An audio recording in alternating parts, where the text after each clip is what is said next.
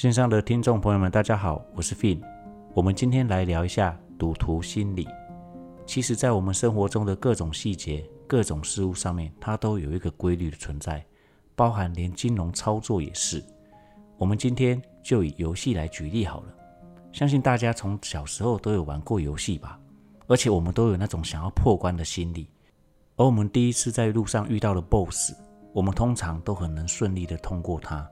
但是往后的层级会越来越困难，这个时候大家就希望它有攻略的存在。像在以前资讯不发达的时候，我们同学之间、朋友之间，我们资讯就会相互的交流，然后去说：诶，这个 BOSS 他大概出现什么样的方式的时候，就是他要释放什么样的绝招了。那我们的应对方式就做什么样的操作就可以了。相对的，在金融操作里也是这样子，而金融的操作规律是什么？它的规律就是上上下下，它不是涨就是跌。那到底涨多少的时候，我们要适时的下车，并且反手放空；亦或是跌多少的时候，我们可以进场承接呢？这个并没有绝对的答案。这我在前面的几集里都一直在跟各位讲，其实这个没有完全的绝对答案，因为它只要是规律，它任何一次在重新开始的时候，它都是百分之五十涨。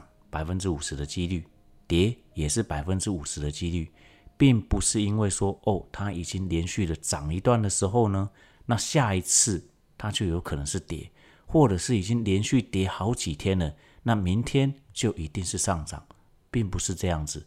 如果你存在这样的想法，那你就会陷入赌徒谬论。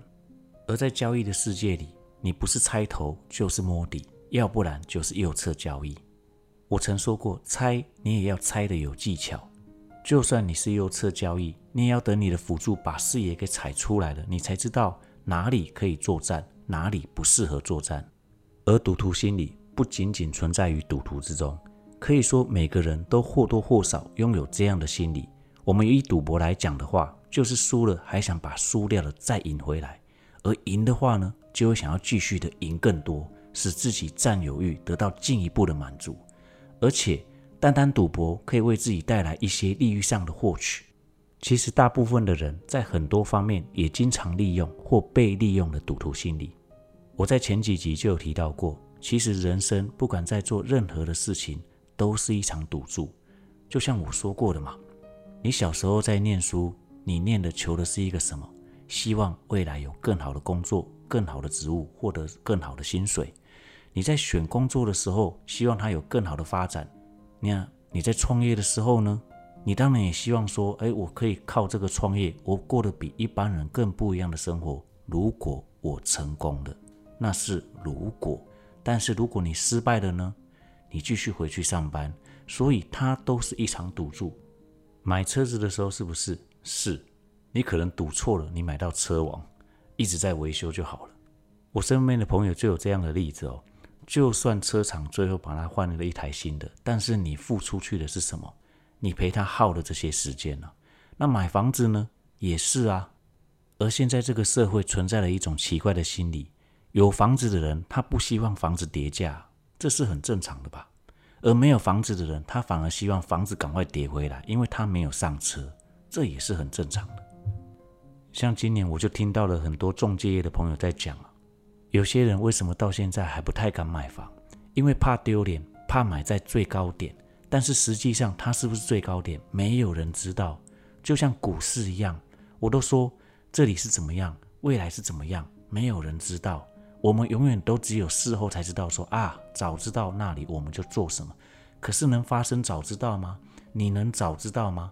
你看电视上这么多人哦，在跟你讲说三个月、半年、年底、明年的现在涨到哪里，或明年的现在已经跌到哪里了，大家都在猜嘛。一样的技术分析摆出来了，为什么有人看多，有人看空？一样的财报，一样的消息面出来，为什么一样有人看多，有人看空？而买房，其实你要的只是一个家。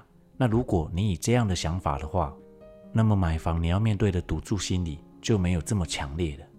因为买房涨价，你是赢家；没涨价，你还是有家；不买房涨价，你是输家；不涨价，你还是没有家。我们回到赌徒心理上面，其实赌徒心理要看你怎么样的运用，并非说赌徒心理一定都是不好的。像我们看到有些人在做社团分享的时候，他的赌徒心理是什么？凹单、摊平。可是人家摊的有技巧，人家凹的有技巧啊。你会去想说，哎，好奇怪，为什么他每次凹单，几乎十次里面大概七次八次都能赢？怎么会这样子？这就是进场的位置不一样。像我之前在文章的分享，我都还会去提到说，其实你点位进的好，你已经赢一半了，剩下的另一半就是交给运气了。像我有没有赌徒心理？我有。那我会不会调控？我也有。可是我的比例跟大部分的人都不一样啊。我做的方式是，他只要轻轻的一拉回，会有轻轻的一反弹，我随时都能全身而退。而这就关系到我前面所讲的，你的进场位置，你只要进得好，已经赢一半了。那接下来就是纪律的操作，然后带一点点运气，并且不要一直盯着盘，因为一直盯着盘，你就会一直想下单，完全就是设定的触及我们就进场，触及我们就出手。在从事金融操作的同时，其实不要一直盯着盘，有一个好处，因为你一直盯着盘的时候，你的赌徒心理那个贪婪跟恐惧就一直在斗争。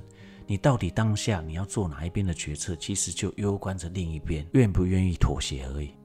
况且赌徒的交易模式完全就是依照心理、市场氛围的心理，而纪律的交易方式却又不一样。所以我才说，愿心绪与纪律常驻在我心。最后，如果今天的分享有一两句话能帮助到你成长，麻烦你帮我分享给你身旁有在操作的亲朋好友们，并且按赞、订阅、分享起来。我是 Fin，我们下周见喽，拜拜。